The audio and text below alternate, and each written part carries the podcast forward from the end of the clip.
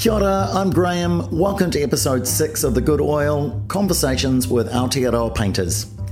In this episode, I visit Katherine Throne at her Wanaka home, studio, and garden. Katherine has only seriously committed to a painting practice in her 40s. Despite that, her work has been in high demand since self represented sellout shows at the Allpress Gallery Space in Freeman's Bay, Auckland in 2018 and 2019.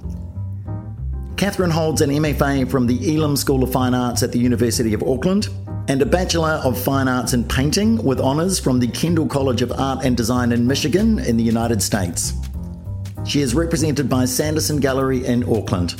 In this episode, you'll hear Katherine talk about accidentally finding her way to painting through interior design, a want to resurrect the flower in paintings after its demise at the hands of modernism and industrialisation, our attraction to beauty and connection to nature, the anthropomorphic projections in her work, and the importance of the first layers in a painting.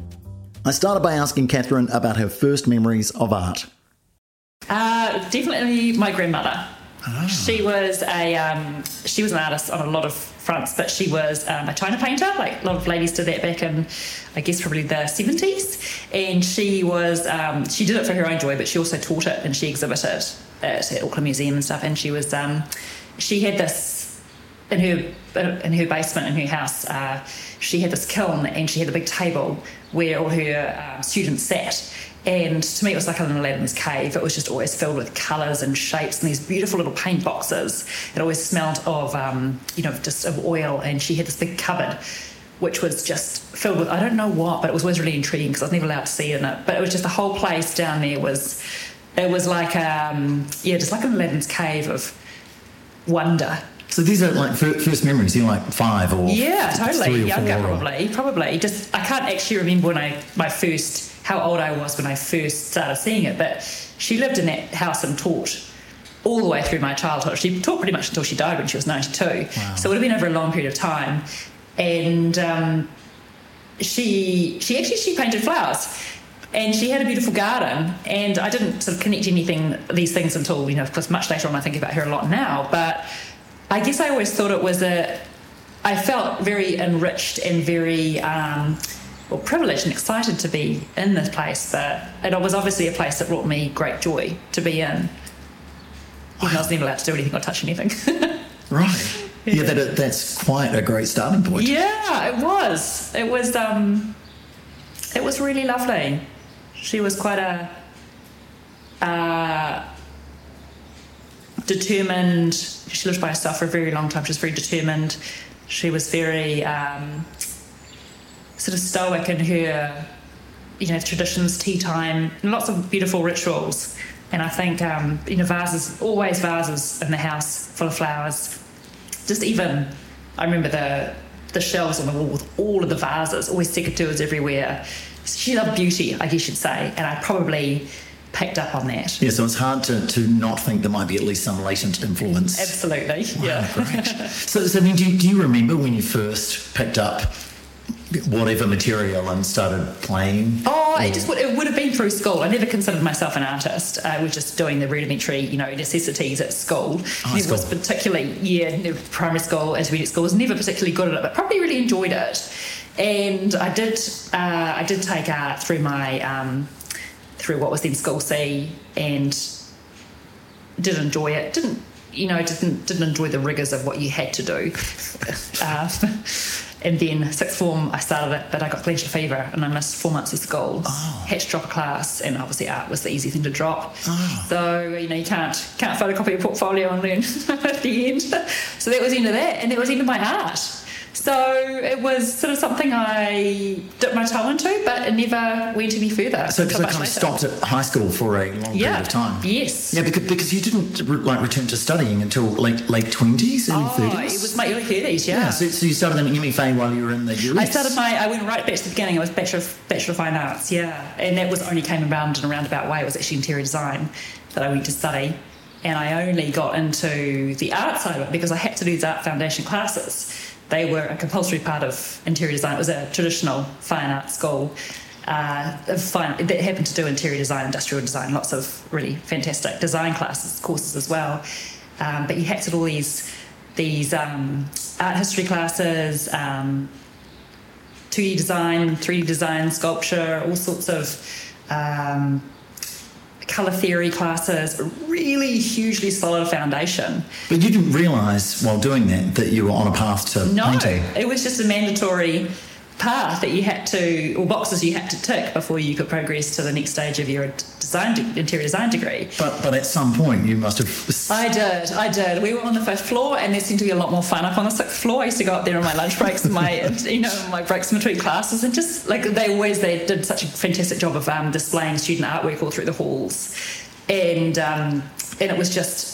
I just loved going up and looking at what was happening. We, we should clarify. I should, or I, I should clarify here. This was in the in the US in Michigan, right? Yes, so yeah, so yeah. How, how did you find yourself in Michigan at the? Um, my husband got relocated with his job, and I couldn't work because I didn't have a visa. He did. I just been on a spouse's visa, and I couldn't work. So I was just um, we we bought a house up there, which was I was doing up, and then I thought it would be really good to know a bit more about interior design so I'm doing up this big old house, and that's why I literally went to to college. It started off being a couple of night classes, and then it grew into a proper interior design degree because I really enjoyed it. So.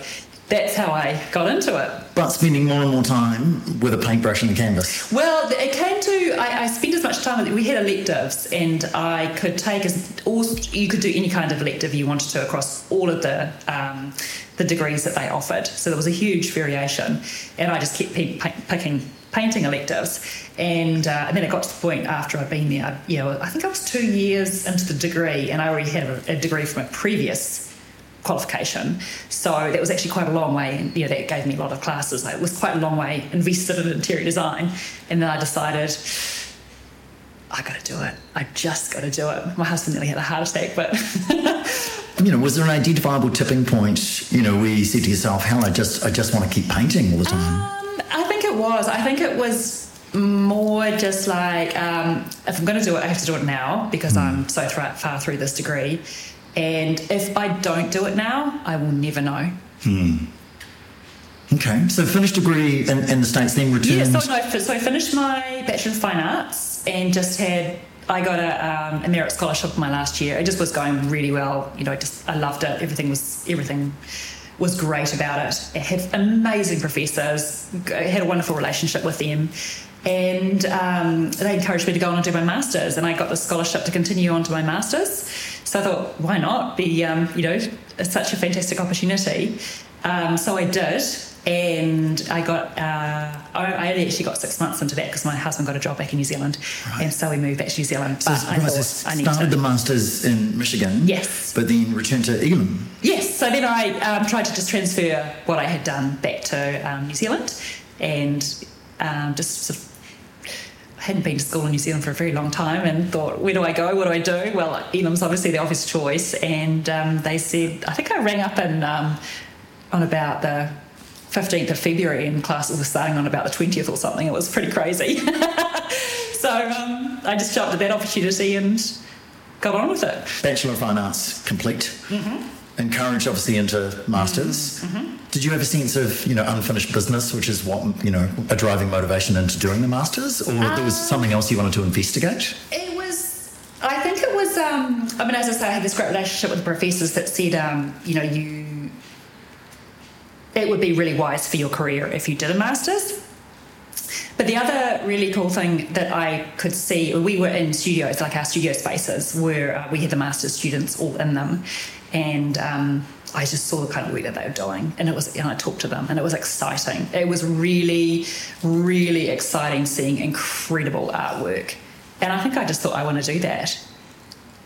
Um, I could do that if I did this, so why wouldn't I? Um, it was just a it was an incredibly exciting, invigorating, um, and yeah, it was just a, a place of opportunity. It's, it's kind of hard to describe it, it the, the event without explaining like, the town. It was a um, the town itself was a it became a real arts town, and it went. It's part of. It's on that um, automotive um, area of.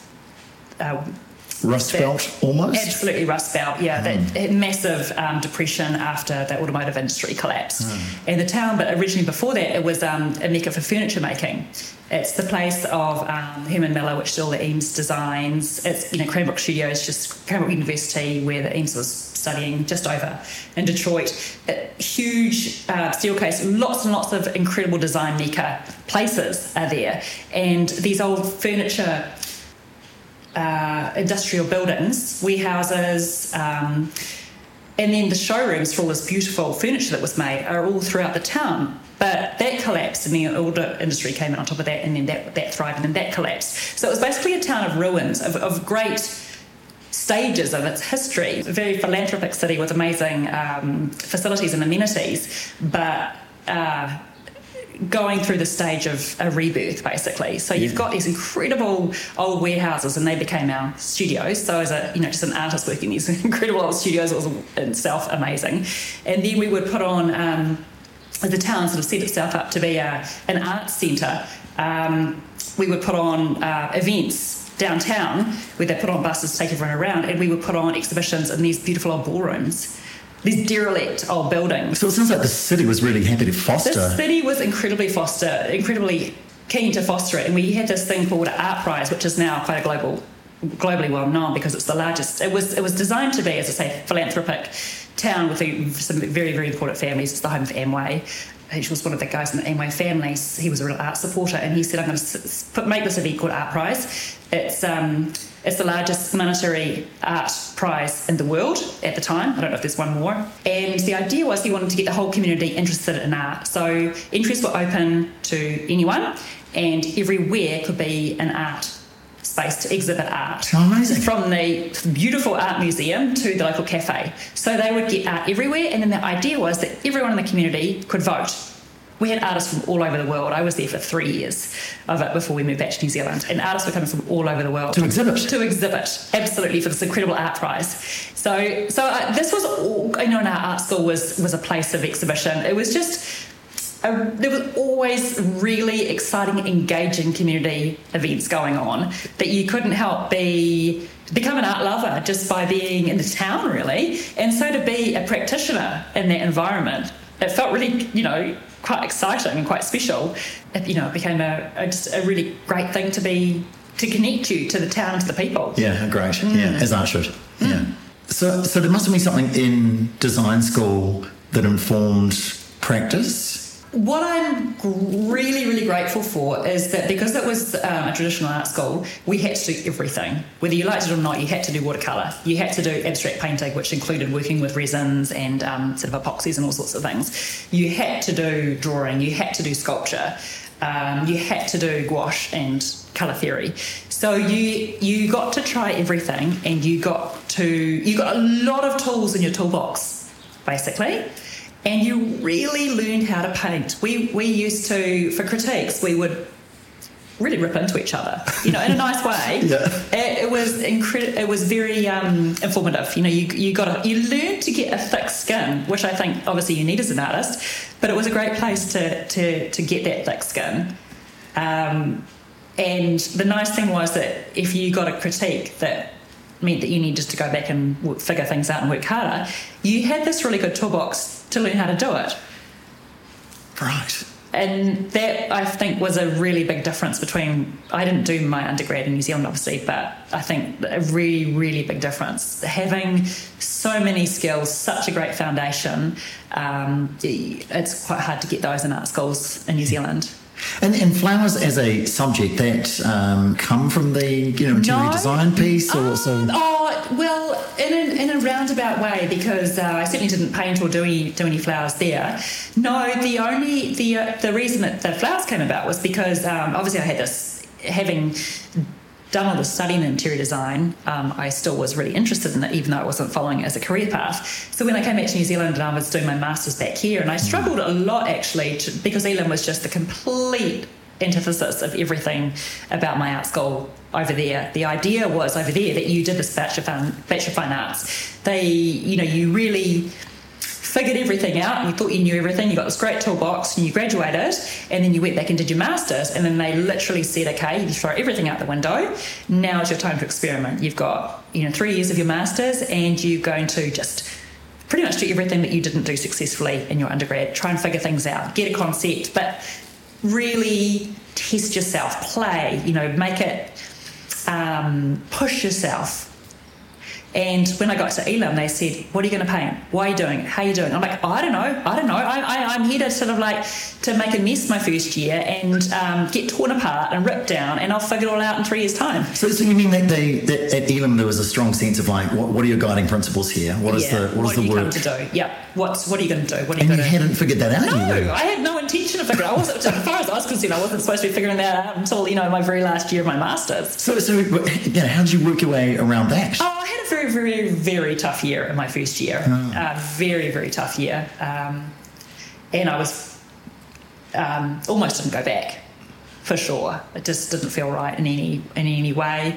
I eventually decided, well, God, I've got this far through it. I, you know, set out to do it. I'm going to do it. Went into my second year and I sort of explained to my professor that what how I was feeling, and he was really great. And he said, just, oh, you know, what are you sort of interested in? And it came back to the interior design, and. Um, he was very much focused on the research side of it because you have to write, uh, you know, obviously your thesis, which is a very big component of it.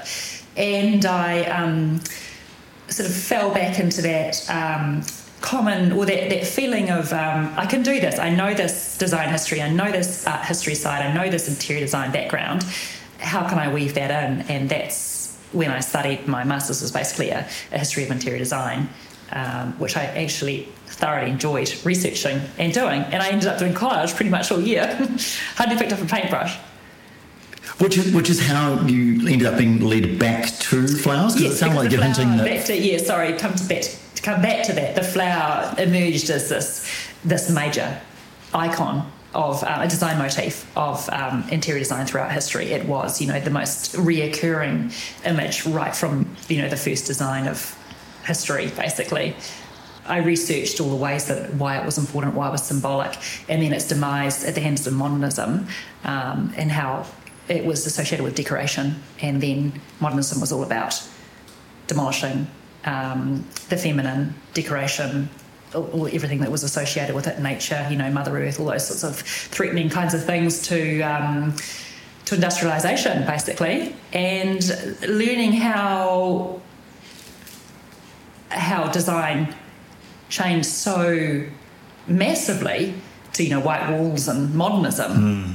and then what that meant to everyone who did who who loved beauty, who so, loved. Right, so, so, any of those decorative features kind of stripped out. Absolutely stripped out. Yeah, yeah, yeah. And, and, and, anything that was, um, you know, Oscar Wilde, anything that was to do with that beautiful, flamboyant, um, decorative uh, design um, was, you know, they was just basically people tried to get rid of them. So, so it sounds like the principle ended up being you wanted to bring that back I into spaces. Bring that back. Absolutely, yeah. it was. Um, I realised how it was like it almost appeared as this, um, which I guess it was in a lot of ways. It was this this idea to um, obliterate a concept that was not light, that was not seen as progressive, and to construct a whole new way to live, dress, think, you know, everything in society. It was industrialism. It was moving forward and um, with the man-made, and that meant getting rid of nature. That meant you know just, it was okay to destroy things. It was okay to um, you know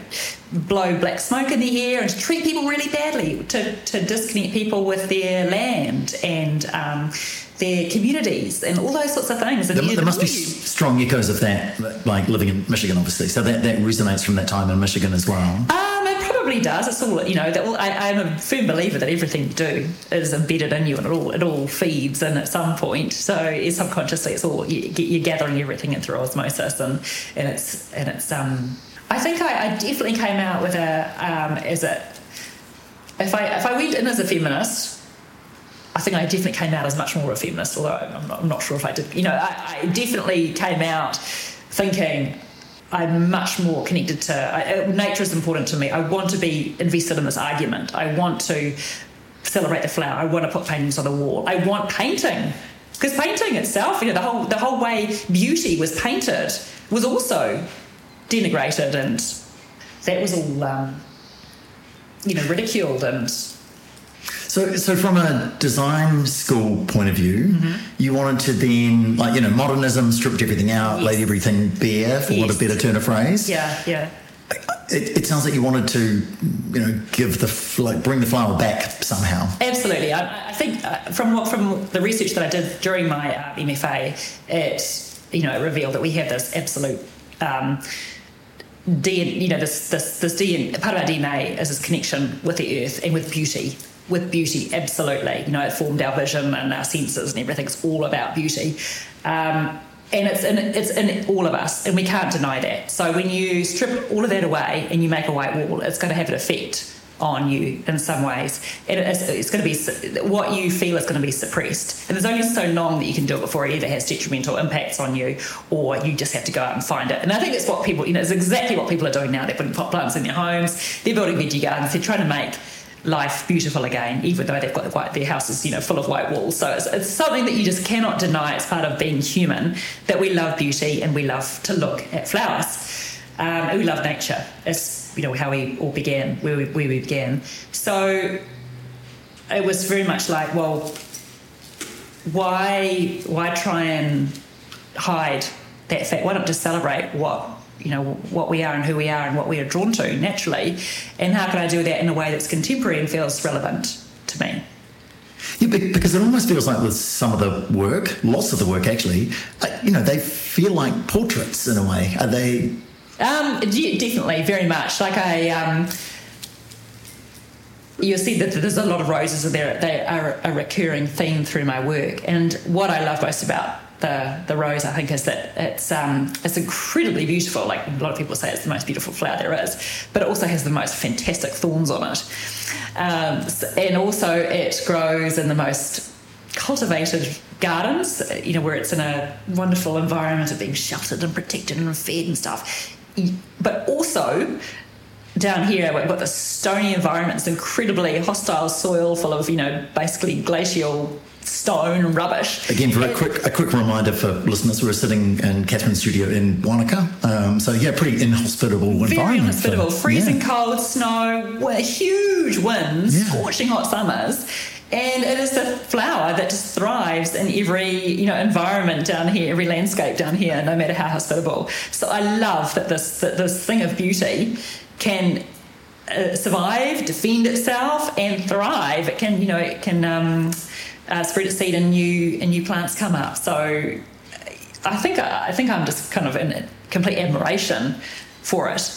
Um, in a lot of respects, and I think um, that's what tuned me on to thinking about other flowers and how they are often the places that are really wild and slightly overgrown, a little bit ramshackle, they tend to be a bit more beautiful to me. They're a bit more alluring because they can they are natural spaces they themselves. And I think the more I, time I started to spend in these kinds of places, I started to think about why I liked these um, flowers, all these places that they grew and how they grew together. And I saw them as like this community um, of all these different individuals that are all unique. You know, some of them are bright orange and really gaudy purple, or you know, um, all little withering, quiet things that were still very beautiful, but they were shady and they were um, quite fragile.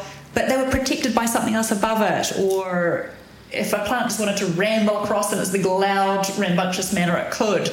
It was basically this community or an environment where the plants were just themselves and the bee didn't care if they were loud or you know quiet or outrageously um, gregarious or terribly misbehaved or whatever they were just doing what they do every day and I thought, God, you know, why aren't our communities like that? Yeah, because it, it, it, almost sounds like there's a little, you're almost applying an anthropomorphic yeah, approach to absolutely. flowers. You are, absolutely, right. Absolutely, absolutely, yeah. And then I decided to think, I was just thinking, my God, if these were people, I'd want these to be my, you know, my people. These are my tribe. So do you, um, do, do you imagine when you're painting, sometimes you think of, you know, specific individuals? I do. You do, Absolutely. right? So there are, pe- there are people. I, I try to think about the character. Like I, I look at you know, I look at a lot of visual um, references, and I, you know, I always remember where that if I'm looking at a photograph, where it was taken. I only ever paint, you know, my own work, something. So I, I only ever paint pictures that I know, or places I know really well, or um, plants I know really well, or environments I know really well,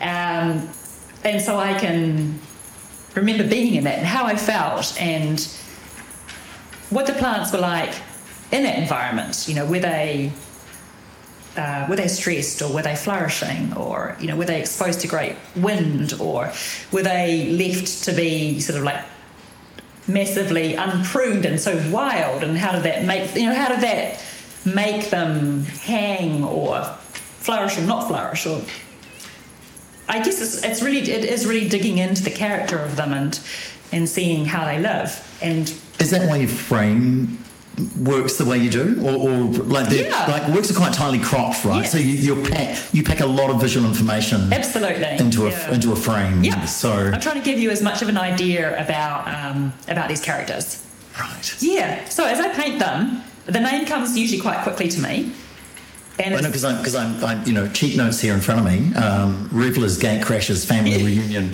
eyewitness, um, illicit gathering. But so right, so those names do. I was going to ask about they names. Do. They, they yeah, come quite quickly. absolutely. So I'm really thinking about. Um, yeah, like what this character, what are, what are they doing? Like you know, these little daisies. They look all um, they look all sweet and innocent, but actually, you know, it's it's almost dusk, and these daisies should have been tucked up in bed by now, but they're not. So oh my god! And look, it's like this. It's quite shady and dark. As this is this is like verging on illicit gathering, totally. So like, who are these characters? Are they like 18 year olds that they should be at home by now, or are they, you know? I build up this picture in my mind, and I think that really that informs then how I paint them. I will, like for that one, I can I remember that one. That's quite a recent painting. There's a lot of quite uh, heavy palette knife in that work. There's a lot of overworked areas of, um, you know, just that that tension that I can envisage being created. Should we be out shouldn't we? You know, this is we could get caught. Yeah, but go on, just you know, a little bit longer, and you know, just really So anthropomorphic really is a, an appropriate word to uh, apply totally. to the work. Absolutely. If it's if it's a or a, you know conversely if it's a if it's a something that looks that that does look quite beautiful and it's more just about the light of it, then it will be treated a lot more lightly. Like you know that painting down there, that could just stay almost as it is, and it would just be a very delicate handling of. It's more just about a, conversation about light, really, falling on the petals. There's there's a really nice marriage. It feels like between you, you know you've just talked about loving the wild nature of flowers. The way you apply paint to a canvas is pretty. I suppose, for want of a better word, wild as well. So, so there seems like a really, um, you know, nice marriage, I guess, between the way you apply and work paint on the surface, Yes. This the subject nature or how you're representing them. Yeah, is, is that in terms of building career? Yeah. Is is you know which came first? Have you always painted in quite a loose, uh, you know, loose way? Painterly manner, yes, absolutely. And I think it came from my, and back to the foundations of my um, degree in drawing. Uh, we had to do all the drawing classes before you could pick up a paintbrush. So you had to do life drawing one, life drawing two, life drawing three, you know, two, des- two design. You've done, we've done a huge amount. So then you get to, you know, go up through charcoal and then other sort of other vegetative drawing. But the first time I really got to express myself was with a piece of charcoal and, you know, doing really big gestural drawings. And it just felt really good. It felt really, really natural. So that way that I learned to draw, you do that with gestures, gestural drawing, uh, became the way that I felt very comfortable painting. So as soon as I picked up a paintbrush, it was very quickly big brushes, big marks, uh, very loose, and I think I just felt uh, very comfortable and liberated by using big, yeah, big brushes and making big marks. Yeah, because it, because it does feel like you you know use the full capability or full range of what you can do with oil paint. So so oil paint your preferred medium, right? Yeah, absolutely. Yeah, And, yeah. and why is that? Why oil over anything else? Um, well, I just have one more thing about the, the, the drawing. Like, it, it, when you do drawing traditionally in, a, in an art school, you do these things called gesture drawings, and they're all timed drawings. So you could do like a 30 second drawing, a three minute drawing, or a two minute drawing. Like, the longest you'd ever get to do is usually a five minute drawing. And the idea was to put as much information as you could in this drawing. So that's 30 seconds. So it was it was very quick, but it had to be very, very intentional. So you only laid down the marks that you absolutely had to do to express as much of what you needed to to give the painting life. And it was all about life. It didn't matter what you're drawing. It could be a bottle, or it could be a person, it could be a chair. It was about giving it expression and life. And I think I was absolutely intrigued by that idea of how little can I put on the canvas or on the paper to give the most information about what I'm telling in an expressive and lifelike, energetic kind of way. And that's something that really stuck with me all the way through, and that's very much what I do right now. Like still now, how the paint goes on the canvas. Let's, I guess, explore how paint does go on a canvas. So, so for you, like the, the technical actually, so, Mm-hmm. you know, how much gesso do you apply? I'm assuming there's a layer of gesso that Yep, goes. one layer of gesso. Yep. Yeah, so just- so just one layer. Only one. Don't want to muck around. Why, why only one? Because you want to get into I need. I want to crack into it, You're yeah. quite happy with a relatively rough. um, Absolutely. ca- canvas linen. Canvas. Yeah. So relatively happy with a rough canvas Absolutely. platform. Absolutely. Yep. Ah, okay. Yep, Ah. yep. And and then I, you know, again, I've noticed with your work that there are layers, not not just layers of paint, Mm-hmm. but the uh, I guess density of oil that you're working with is really different. So you Mm. Yes. start with quite thin Yes, washes. washes, definitely, So yeah. could you yeah talk us through that process? Um, so I, I will map out the composition. It's always about the composition. You can have the best painting in the world, but if the composition doesn't work, it's never going to work. So I take a bit of time to work out the composition just with um, gest- gestural marks. You know, back to the gesture. Those first gestural marks and with a you know with a big brush and, and burnt sienna, and just sit with that. Yep, is that going to work? Or no, tweak that a little bit, and then I lay down. Um, So, so there might only be one, like two or three, you know, main marks on a on a canvas Yeah, probably a little bit more. It depends how complex the composition is, but probably on a simple painting there might only be that many. But another one there, there could be up to like 20 marks a much bigger painting. Yeah, Which end up being um, like stems as structure, or yeah, Yeah. absolutely, Okay, right. absolutely. And I guess um, I don't really think about it, but it is there in my mind that can I, how much of those initial layers can I leave? That's a challenge to myself. Because they always say you have the most expression and the most energy in your first layers. So try and let as much of those bleed through as you can. Absolutely. Yep. Because That's where the essence of the painting begins. Because I've, I've, the other thing I've noticed with your work is that you're quite happy, and it, and it looks like this, um, you know, great reflection of working at pace. You're quite happy to let paint drip. Absolutely. Yeah. yeah, yeah. especially those thinner washes, right? Yeah, yeah, and I think um, that's the um, that's the speed that I'm working. That's the energy that I'm working with. I don't really want to stop and, um, and you know and, and think about things too much at that stage. I really want to get in a flow and uh, get energy moving. Get paint up there, get shape, get light, work out where the light's coming from, work out the there's a keep come back that that with the essence, work out where is this painting going, who are these characters that I'm going to be um, portraying, and um, once I've got that mapped out, I slow down. And, and when you say slow down, applying thicker oils. Yes, my paint marks slow down, as in I think a little bit more about where you know how that layer is going to sit on top of the layer that's underneath it, and the colour that I'm putting on top of each layer. Because in back to your question of oil paint, why I use oil paint? The beautiful thing about oil paint is a you can pull it off if you make a mistake. Can't do that with acrylic. Um, but most importantly, it's it's all about the light. You've got these beautiful um, layers that you get with oil paint, especially when you're using translucent paints, and the light travels through them. And I use that a lot. I do a lot of glazing, and um, that's when you get the beautiful depth. So I, I feel like oil paint, also, you could really load a brush up with oil paint that I don't think you could in the same way with acrylic, just because it dries too fast. Yes. You can really load it up, and that suits a palette knife as well, and just um, get this wonderful juxtaposition between areas of raw canvas or just those first initial burnt sienna marks and a really, really thick glob of paint. Because you do end up with, for for anyone that's not familiar with your work in person, you do end up with what are almost, um, and again, I'm looking around the studio at work, at what are almost, you know, little mounds of oil on the canvas. Totally. And some of the paintings will be really, really thick and textural, and sometimes I say overworked. Um, but that, to me, that creates this wonderful uh, tension and energy um, that you get between uh, the contrast of nothing and so much. Yeah. Or really dark and really light, or totally smooth and really, really textured. I mean, I'm I'm really excited by contradictions and juxtapositions. Well, the next, I guess, the next of those is, is color and and uh, and light. Yeah, Um, yeah. Because the the subjects demand quite a range of, of color palette. So, Yes, so how, how do Yeah. you manage that? Like, has, has that been tricky to learn, or Well, I think you get better at, at mixing colours for sure. Um, but I do use a lot of the the, new, the wonderful uh, what we what we call neutrals like um, umbers and siennas, and they neutralise everything because they are. You know those blues and yellows that are coming out of the tube are pretty bright, and if you don't tame those, they can just look horribly artificial. which, by the way, uh, coming out of the tube, what paints do you use? Um, I use um, Winsor Newton Yep. or um, mostly. And yeah. developed a preference for? Yeah, I use actually. I know that's not true. I did use a lot of those, uh, but now I use mostly Schmincke. I think I'd say mostly, but a Norma. Yeah. And then, so, so, so balancing, you know, light on a canvas and with and with colour. Like, how tricky is that process? It's tricky. It's I'm not going to lie. Light and colour are really hard. Probably colour's the hardest thing to get right.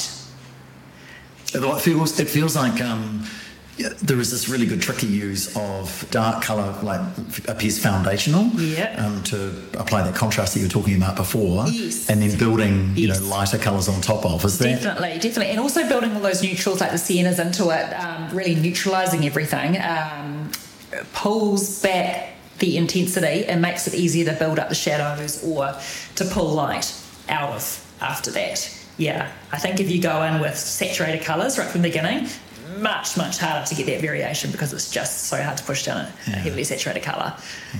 And, and then tools that you're using. So you've already mentioned like palette knife and and quite again if I turn around in the studio, like we'll use like kind of medium sized brushes. Yeah, Yes. I've got some pretty big ones that I use also for my washes. Yeah. But mostly, um, I mean, I, I have this this brush. You see, all of, they're all the same kind up there that I definitely prefer. I like a, a flat brush um, to make those beautiful big flat square shapes.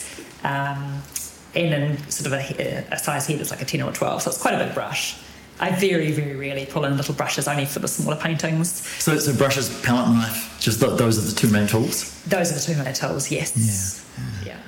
You're, you're still presumably confronted with problems, you know, even though there is some very careful architecture Yeah. that goes on Yes. in a work. You build up a work in a certain kind of way that you know is going to work. You know, that's your formula or your method, absolutely. And So it's vital to have that, that. that is something you feel like you've developed over the last few years. Yes. Yeah. yeah, I think it'd be very hard if you didn't have that. Hmm. We talk about. I remember talking about that at Elam actually, knowing your method or your practice. How do you how do you construct a painting from A to Z? And once you know how to do that, you know, sure you push and pull it, and you always want to experiment and push yourself. Um, so that you can grow or your ideas can grow because you're always pulling at threads, taking different, you know, ta taking um, a, a little walk down a thread and it may or may not lead to a dead end. But that's part of the process of growing.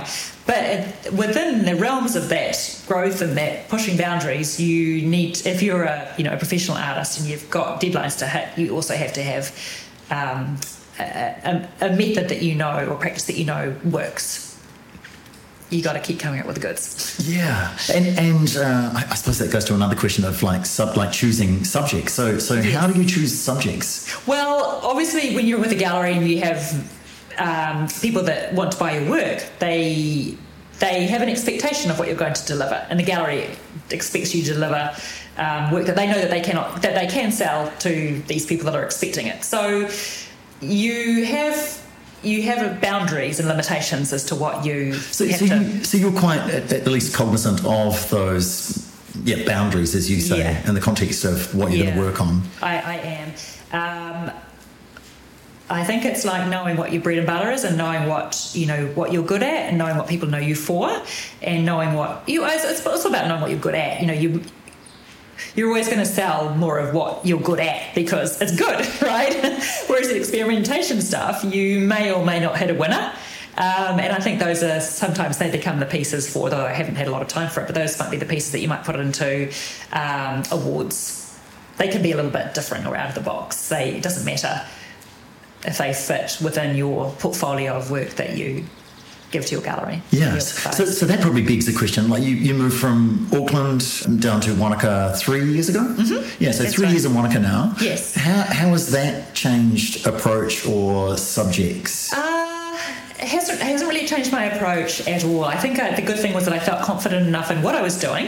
Um, I felt like I had a subject that I was really, really passionate about, and that I could keep pushing and pulling in a lot of different ways to keep me occupied for a long time.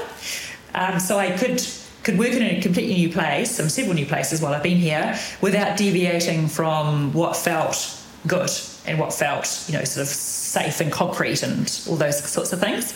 But at the same time, you can't help but look out the window, especially as I'm a gardener and I'm planting the garden, thinking about the garden. You can't help but think, what's surviving down here? It's it's different to you know what's in Auckland. How do I acknowledge that in a way that I can fit it in without being completely ambiguous with um, with what I'm already painting. So inevitably lupins and, and uh, Lupins will start to tune up. Yeah. And um, absolutely. Um, what was the other one? You know, the, you, the oxeye daisies that are just growing all on the side of the road. Uh, yeah, and I started filtering some of those into the last show. Yeah. Definitely. Yeah, because because a keen gardener as well. So you know, walking around the property before we sat down in the studio, Yeah. um, it, it looks like you're busy, you know, growing future subjects. Like Yes. it looks like it's going to be quite a wild yeah, garden. Yeah, yeah, yeah. Abs- oh, very well, absolutely.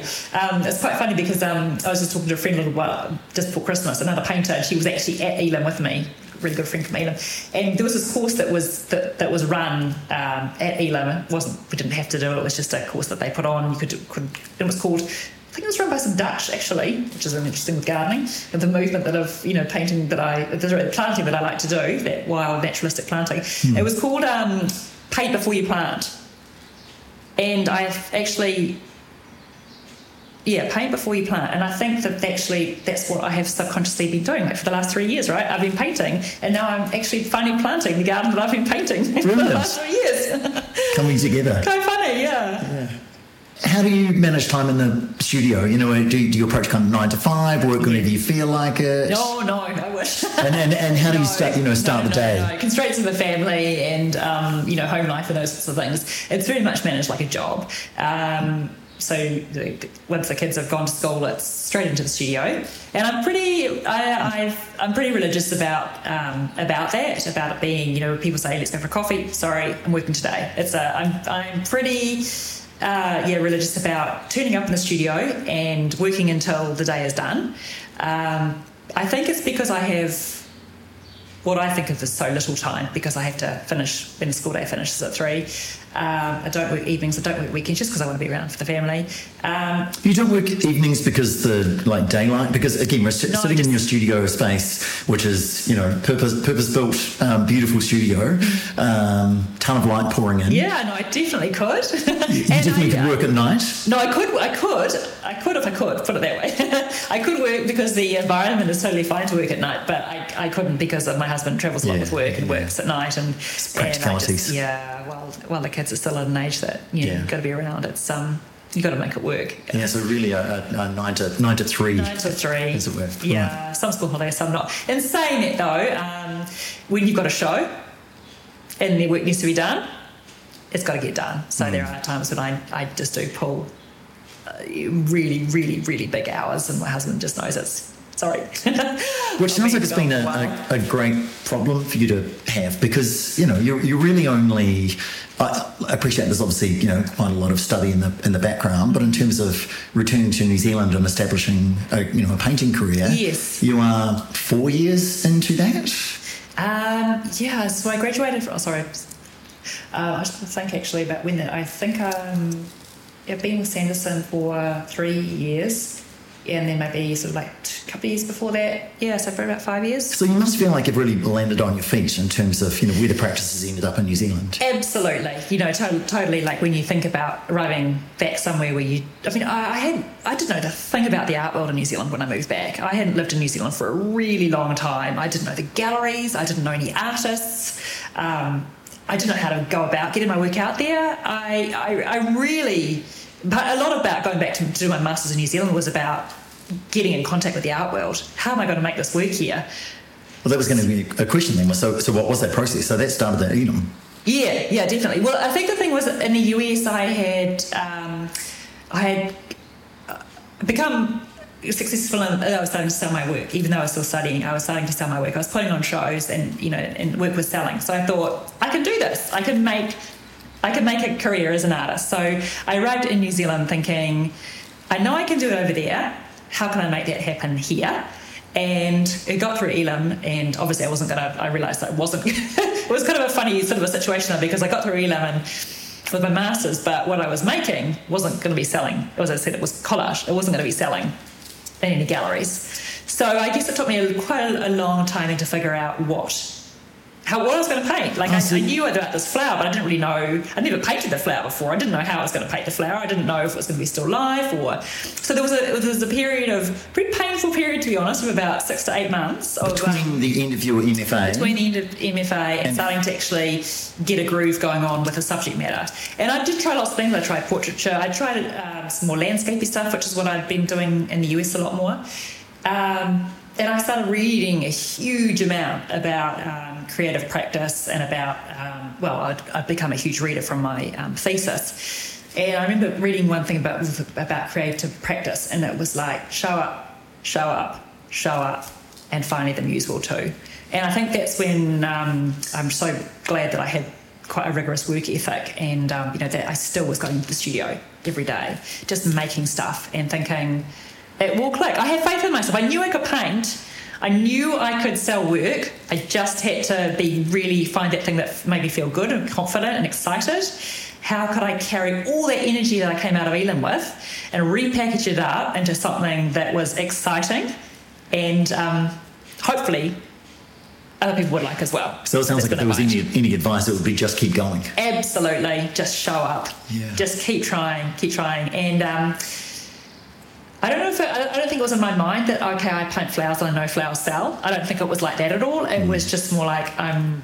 I just love doing this. This feels good. This feels exciting. It feels like it's a it's a trajectory that I could keep tapping into for a long time in terms of um, in terms of um, you know, reading and um, experimenting and thinking and playing and teasing out ideas. You know, it's a, it's a good, it's a really gritty subject matter, and you need that you know, with the practice, you need a really good subject matter that you can keep chewing on. Yeah, because it doesn't feel like you're going to run out no, of paintings anytime Absolutely soon. not. And that's why I think that's probably in a way why I do keep playing with um, every now and again I'll pull into this um, pull back into the still life just because it's something new to um, to chew on.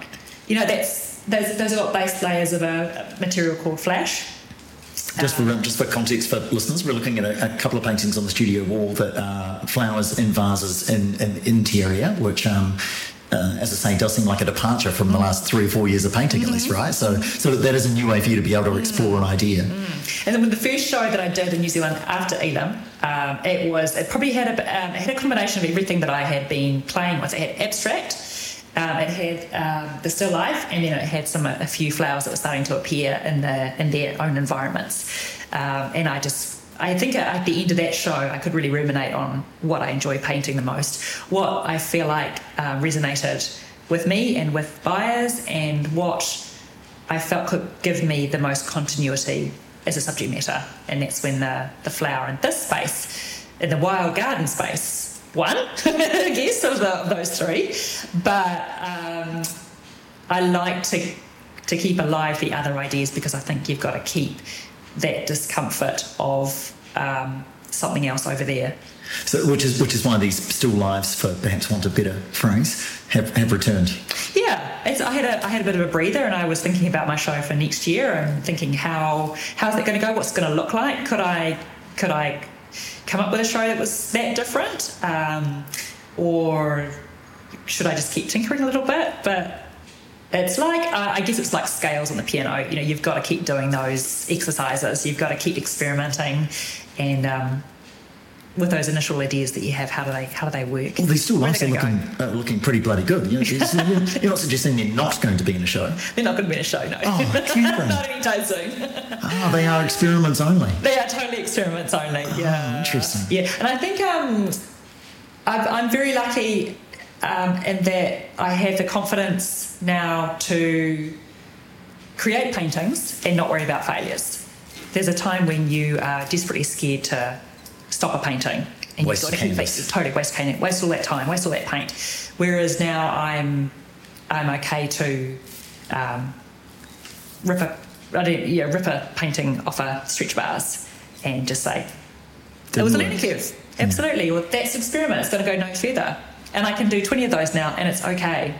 I will keep growing as an artist if I keep doing that and mm. allow myself to keep doing that. Mm. But when you're starting out, that's a really, really hard thing to do. Even though it's what you should be doing, it's a really hard thing to do. Mm.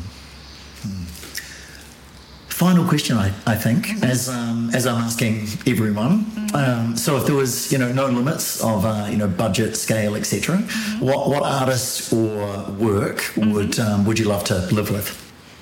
It would have to be a work that I knew, and an artist that I knew, because I like we had that conversation earlier about getting to know a painting, and I think I mm. need to know I need to understand it about the practice and about the art making and why the person makes that art, I think, to really get the most out of it. So while I would love to say someone like Matisse or um, uh, it would actually be a contemporary of mine whose work I really admire. And so the, easiest way to see contemporaries paintings is on Instagram.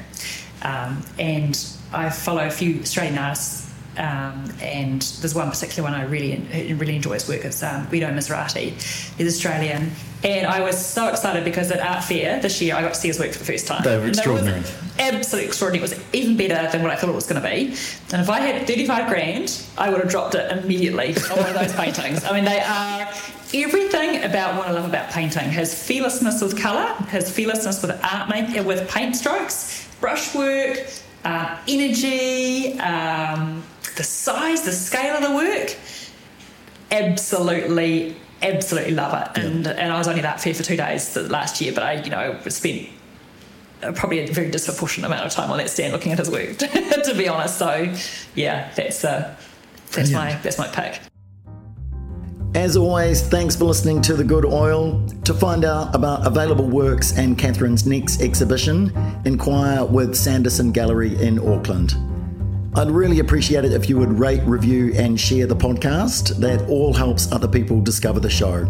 If you're in or visiting Tauranga, I wanted to highlight that episode 4 guest Hiria Anderson Meta has an exhibition at the Tauranga Art Gallery until the 9th of July. Please join me for episode 7 of The Good Oil. Until then, ka kite anō.